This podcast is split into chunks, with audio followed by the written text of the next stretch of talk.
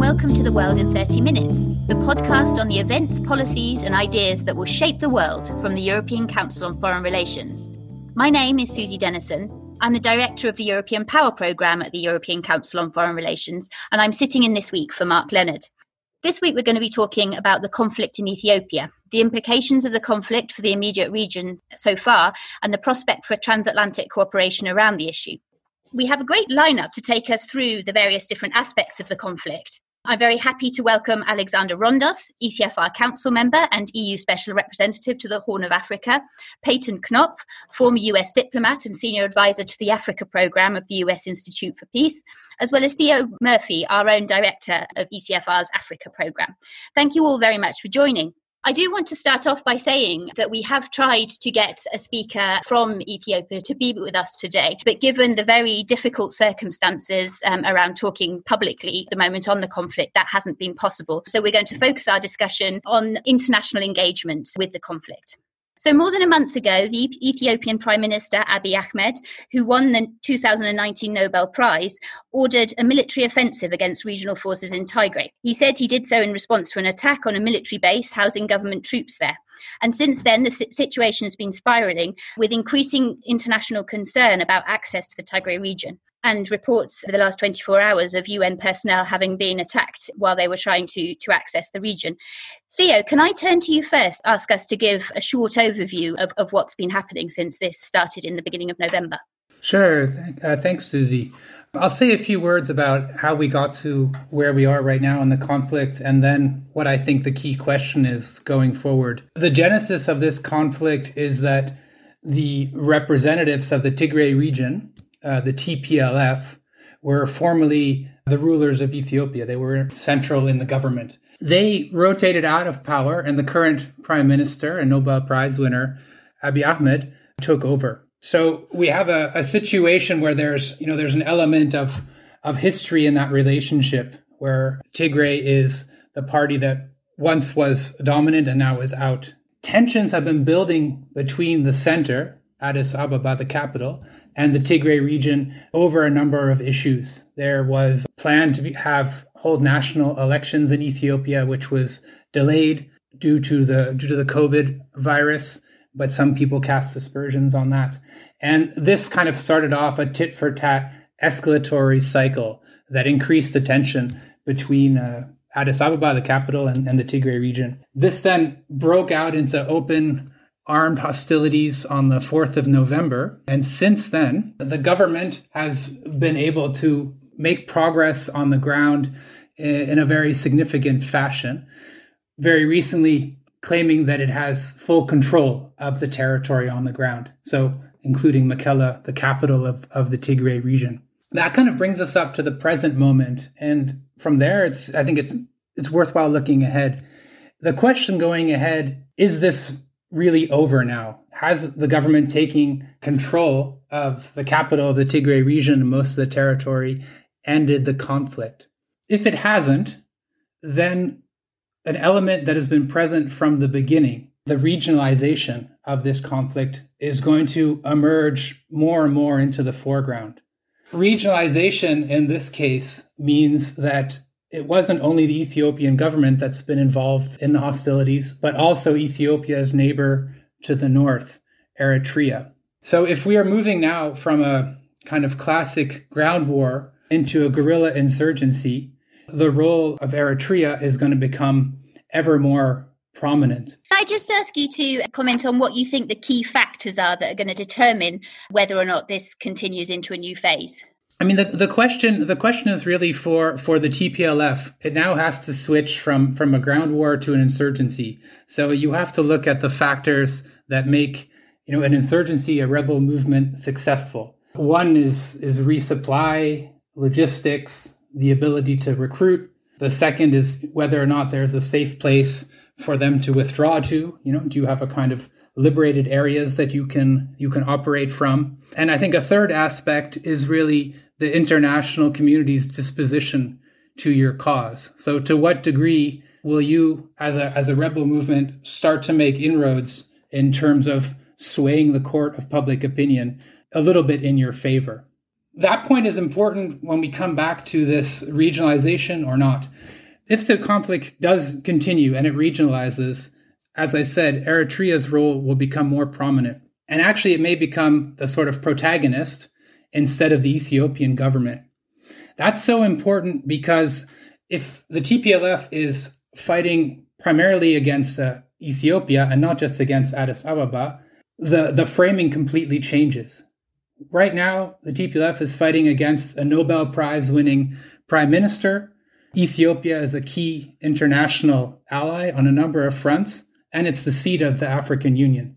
When you turn towards Eritrea, you have a you have a country whose president has a has a very different and particular reputation, and you might elicit a very different kind of international response. Payton, can I turn to you next? Can you talk us through what this eventual regionalisation will mean for dynamic in the Horn of Africa region, and and maybe give us a, a sense of how this conflict is, is is viewed in the US and and what what we might expect in terms of a reaction to a conflict that, that draws Eritrea in more heavily. Happy to do so, Susi, and, and thank you and, and to ECFR for having me today. Um, look, I think there there's a certain momentum behind a fairly significant and substantive shift of the sort of governance models and the multilateral models in the in the region that some of the dynamics that, that Theo just outlined betray. The first shift is sort of away from the federal uh, models that have been the structure of governance in both Ethiopia and Somalia for some years now. The second factor is a shift away from some of the multilateral institutions and mechanisms, whether it's the African Union, whether it's IGAD, the, the East African Regional Bloc, whether it's some of the mechanisms like AMISOM that have been used to mitigate conflict in this rather volatile region for some, for a, a few decades now.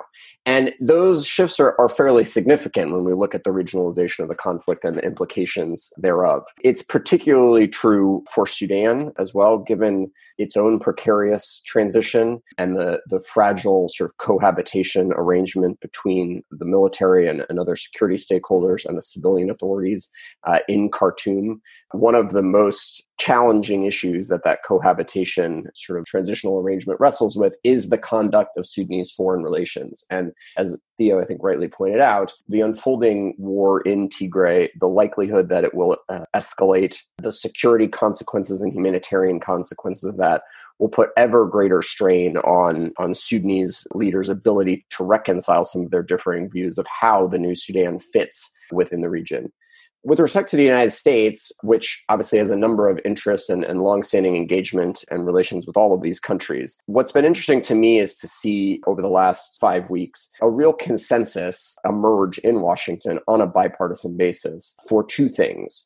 One, a cessation of hostilities in Ethiopia and a very clear recognition that there are no, uh, there's not going to be a military solution to what is fundamentally political crisis and a political crisis not just between the federal government and Tigray, but a political crisis that's really unfolding on a national level uh, within uh, Ethiopia, and then of course with the regional implications we've just discussed. And then secondly, that that there needs to be a dialogue on the way forward that involves a full range uh, of Ethiopian stakeholders, including a number uh, of constituencies whose leaders are currently in prison and in fact were arrested uh, even prior to the outbreak of hostilities between the federal government and Tigray. And as we transition here in the United States between a Trump administration and the Biden administration, I suspect that this bipartisan consensus will really shape the landscape in terms of how a Biden administration approaches this very dynamic and fluid uh, situation. And maybe just to push you in terms of other actors in the conflict, do you see this also potentially drawing in greater involvement from the Gulf players? Sort of, what's your sense of uh, how much is at stake here in terms of the regionalization of the conflict? Well, there's a great deal at stake. And I think one of the, the challenges that the Biden administration will inherit is the fact that since Abiy came to power, US policy has mostly been predicated on supporting the man rather than supporting a plan for reform. Uh, and so there hasn't been a political kind of framework or agenda in the US Ethiopia bilateral relationship through which the US could exert its influence most effectively. The same, by the way, I think is true with respect to US Eritrea relations, where you saw an easing of Eritrea's international isolation, to some extent, a thaw in US Eritrean bilateral relations after many difficult years, but really no parameters or even a set of priorities for that bilateral relationship. And what that's led to is an ability for other actors I think of the Emiratis, the, the Saudis, the Turks, the Qataris, others that you mentioned, filling that space. And so the question, I think, for the Biden administration is to what extent it can devise strategies both for mitigating the fallout of some of the Middle Eastern rivalries that have been kind of grafted onto this rather volatile situation in the Horn, and identifying areas where those rivalries can be channeled into more cooperative mechanisms towards stability and in support of some of the aspirations for reform that animated Abiy, Prime Minister Abiy's rise to power in the first instance, and were certainly instrumental in the overthrow of Omar Bashir in Sudan and, and the transitional government uh, that is there now. Alex Rondos, you, I think, are joining us from Nairobi. You're the EU Special Representative to the Horn of Africa. You're clearly following this situation um, extremely closely. Perhaps we should, in fact, have turned to you before Payton, given that we're the European Council on Foreign Relations. Can you talk us through what is at stake from a EU perspective and, and what you see as the, the potential role for Europe on this and, and what is needed in order to play that role? Yeah, well, uh, thank you very much, Susi. It's it's it's fairly clear. What's at stake for for the EU a set of values that we have. One is quite simply that there are a lot of people about whom and whose fate we know absolutely nothing, because there is a blanket refusal to allow any access, uh, let alone any media to go. We don't know what is going on. What we do know is that the less we know, the greater the likelihood of a catastrophe. That is the issue, and that is something that should confront every European because unfortunately we're seeing things done that could haunt us because there are also, we could recognize things from our own history. When we see an individual ethnic group being profiled and separated, out, we Europeans are the last people who should be staying quiet. We should be the first. And I'm rather pleased to see that our High Representative and other people in the political leadership have come out and been quite clear about this. But this is an absolutely fundamental issue. Second, we have a set of interests. First is that the conduct of these this this conflict as it's begun to unfold in the last weeks has possibly lit a fuse that could result in a much more difficult period afterwards to reconcile a nation. Ethnicity has been is confronting ethnicity. Therefore, are people going to end up cowering behind um, their sense of ethnic intransigence, or is there really going to be an effort that we can all believe in uh, and, and feel we can invest in for the future that uh, is going to be about a, a, form of national, a new I sense of what is the national unity of an incredibly diverse country. Third, we have a, a, huge country in Ethiopia, 100 million, 110 million people. It's been a very difficult period for the last couple of years. Aspirations are colliding with the brutal realities of economics, uh, the need for jobs, and the like, the classic issues of any transition. Now, what is worrying to us is that a conflict undertaken as it has been now, I'm not going to get into who caused and, you know, there's difference between a pretext and a trigger and a real cause of a conflict. Let's, let's not go into that now, except just to say that when you engage in conventional warfare, as has occurred for the last four weeks, and with the mobilization that's required, there is an astonishing uh, reallocation of resources to go into that. And in a country that is not, is among the poorer in the world, what is the meaning of what impact does it have on the resources that are meant to be for the well-being of the rest of the country? And so in europe i think a lot of people who care about our fiduciary responsibility will also be asking well what's our money doing? Is it subsidizing a war or not? This is an issue that has been raised and it will be raised, and it's an absolutely a correct one to raise. Next point, which I think is very important, is a real concern we have for the stability of a region. And what has been happening in, in the build up to this conflict and, and may well continue afterwards is we've noticed that there's been an alliance building between Eritrea and Ethiopia with Somalia involved in some way. And this has been to the exclusion of other neighbors of Ethiopia. And this has the potential of creating divisions in a region that has always been very fragile and which is, which is trying to build a level of, if you will, economic integration, diplomatic and political cohesion in order to be able to navigate through the shoals of an increasingly complicated global environment, and especially the one nearby on the Gulf, the Red Sea, the Indian Ocean, where there is a lot of competition and it is focused on this region. So what is very worrying about this conflict for us is it's a security issue. It's the passage security of the Red Sea. Is are we going to see refugees? Are we going to see people, refugees who are radicalized? And I don't mean just religiously, radicalized, traveling around, ex- being pushed out of Ethiopia. That becomes an issue for everyone. It's a global security concern, and it's certainly a European one. Theo, can I come back to you and ask? Um, Alex has talked about the role um, that European aid and aid from other actors can play in, in, the situation looking forward, and the sort of the potential questions um, being asked about sort of how how effectively that's being done. To what extent do you see consensus from EU states around how we should engage and how much priority uh, we need to place on, on, on this situation? Who do you see as the sort of the key players um, within that?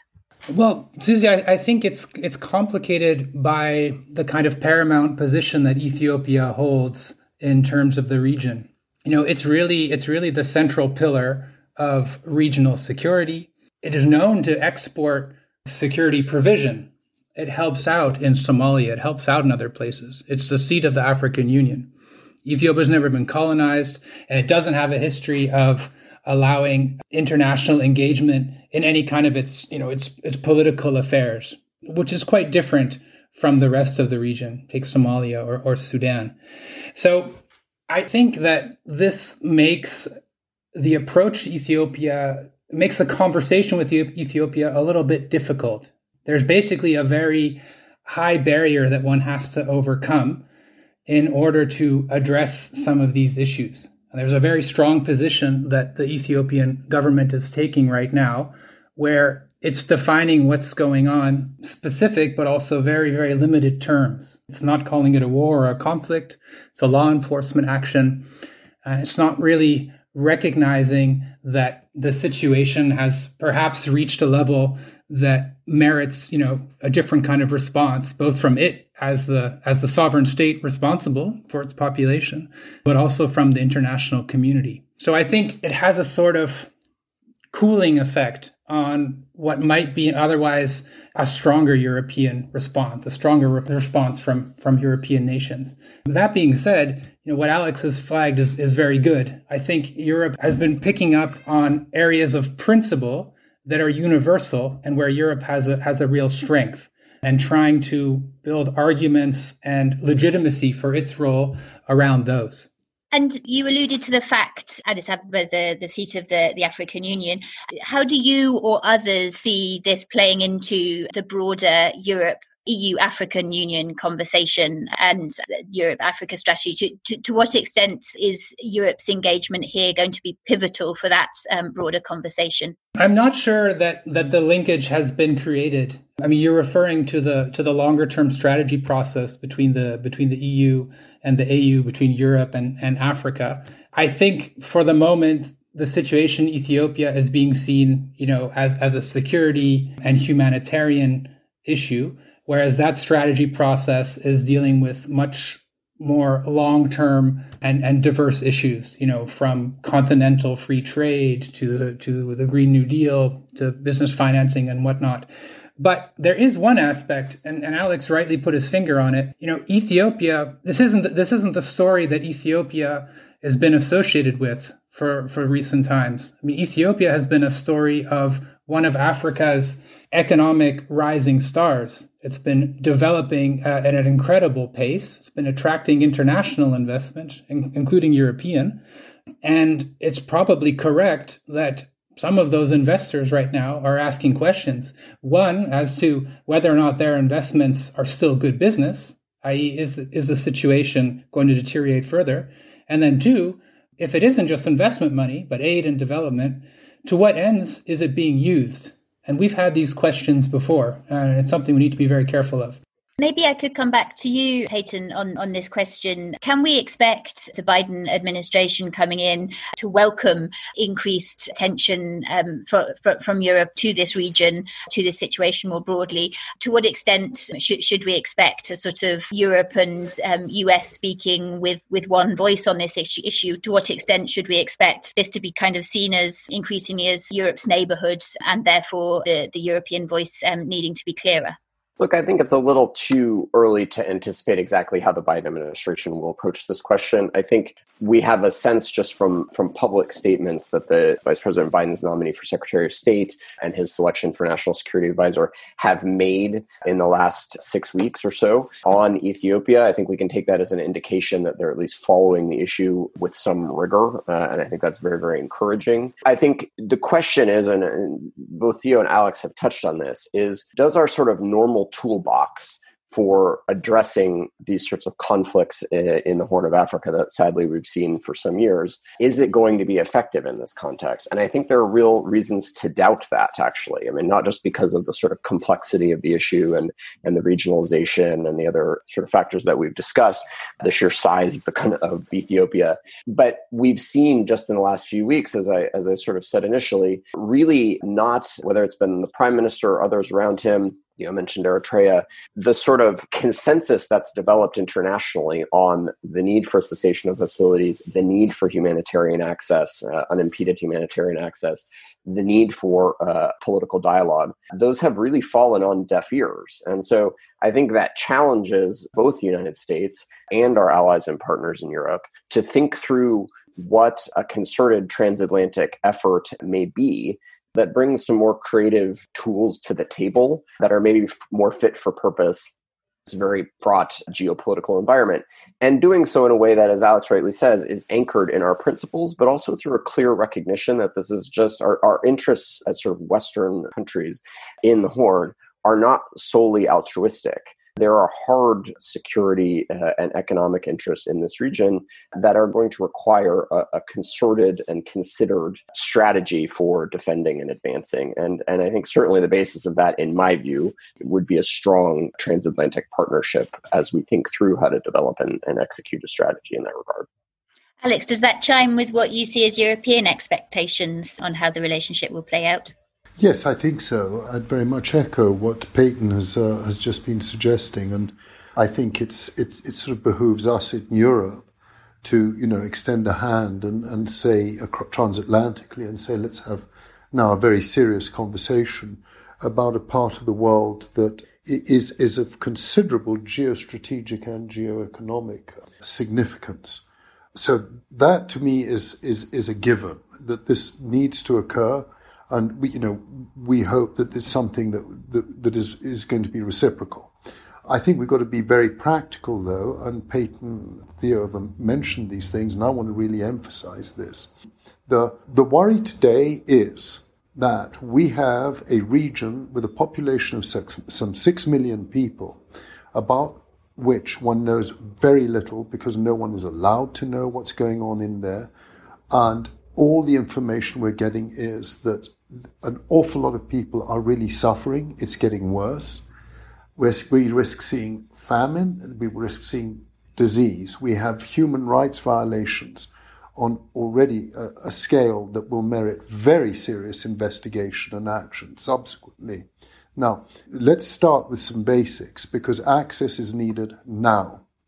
And this requires the united voice and action of the international community, or those at least who believe that these things matter. And I think that is the first vital step that's needed.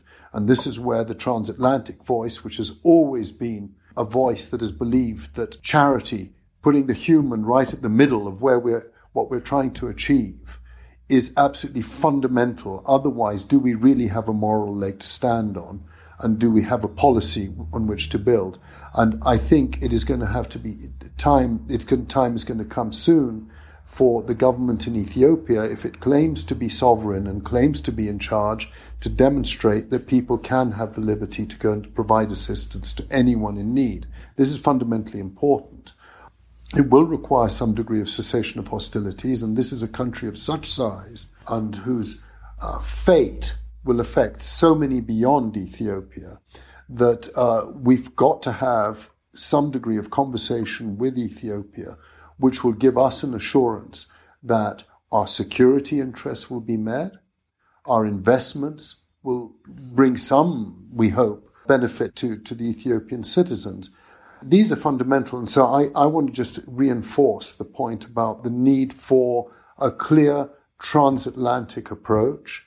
And hopefully others can join us in, in this so that this is not a question of telling the Ethiopians what to do. The Ethiopians don't like being told what to do. It would be helpful to the Ethiopians and to us that they understand clearly where we stand. And I'm delighted that our political leadership in Europe, our Commission of Humanitarian Affairs, our High Representative, have been about as clear as diplomacy allows. In fact, they've gone beyond the normal language. And I must say, it makes me really proud as a European to have seen them put themselves, our values, and our interests right out there. No one in Ethiopia or government in Ethiopia can ever say they weren't told and that they didn't know what we thought.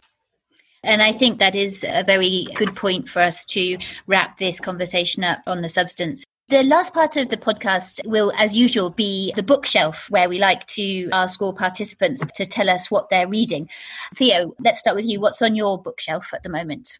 I, I have a book looking reproachfully at me from the bookshelf because I haven't cracked it yet. but it's uh, it's it's titled uh, Afropean, and it's a really interesting study of somebody who themselves embodies the kind of you know cultural melding of of Africa and Europe and an exploration of that experience that cultural experience viewed through his travels through different European countries where he interacts you know both with African immigrants and then also gets in touch with his European side and kind of conveys all of that.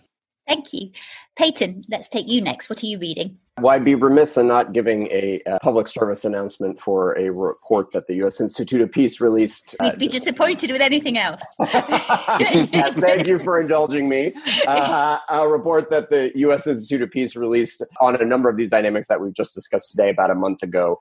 That was the culmination of an 18 month effort by uh, a group of, of nearly a dozen former senior U.S. officials to reimagine U.S. strategy in the Horn of Africa, but in the context of these broader Red Sea dynamics and in recognition of the fact that the Horn of Africa has become an integral part of the security systems of the Middle East and the, in the Indo-Pacific and the Eastern Mediterranean. So certainly recommend that to anyone who's who's interested in further reading. Personally, I'm in the midst of reading a recently published book by former Deputy Secretary of State Robert Zoellick called America and the World, in which he, through a series of anecdotes over 200 some years, sort of points out the successes of pragmatic American diplomacy, presumably making an argument for the next four years of U.S. foreign policy. Great, thank you. And then, Alex, what about you? Let me first of all give a hearty endorsement to Payton's recommendation to read the report that uh, he and his colleagues have put out on the Red Sea. It's important, it's timely, and I think it's going to prove very, very relevant. Personally, the book that I've been reading is one about Ethiopia and Ethiopian history. It's a novel which was listed in the book for the Booker Prize, shortlisted by uh, The Shadow King by Maaza Mengiste. A remarkable, remarkable piece of writing. It's about the Italian invasion, but it is also about the role that women have played. It is written in a style that is sort of seduces and draws one in to this astonishing, partly tragic, but, but ultimately deeply sort of redemptive and, and, and inspiring. And I'd recommend it to anyone. I will look that up. That sounds very good indeed. I'm also um, reading fiction at the moment. I'm belatedly reading Swimmer Among the Stars by Kanishk Tharoor. It's a collection of short stories. Last night um, I read A United Nations in Space, which is one piece in the collection which looks at how, in the event of rapid climate change and various countries becoming uninhabitable, the relationships between different countries within the UN system might alter, and um, and also the sort of the personal relationships between diplomats at the UN UN as well. But that takes us to the end of our allotted time, and uh, leaves just for me to say if you've enjoyed listening to this podcast, please do let other people know by writing about it on your social media page or elsewhere. But above all, please do give us a good rating and review on whichever platform you use to download it. For now, from Alex Rondos, from Payton Knopf, Theo Murphy, and myself, Susi Dennison, it's time to say goodbye. The editor of this week's podcast is Marlena Riedel, and we'd all like to thank everybody for the participation in today's discussion.